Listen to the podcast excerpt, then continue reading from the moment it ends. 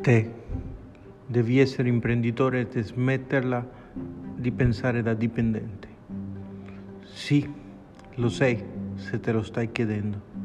Di un'azienda che ha proprio il tuo nome e cognome, della quale sei l'unico impiegato e hai tutte le responsabilità. E se continui lì seduto, passando le scuse e giustificazioni del perché ti va male a terze persone, lo sai che succederà? Rimarrai proprio lì seduto dove stai ora. E ricorda, se la cosa che desideri fare è giusta, vai avanti e falla.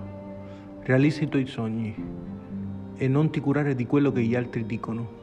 Se ti imbatti in una sconfitta temporanea, poiché gli altri forse non sanno che ogni fallimento porta con sé il seme di un successo equivalente. Buona vita.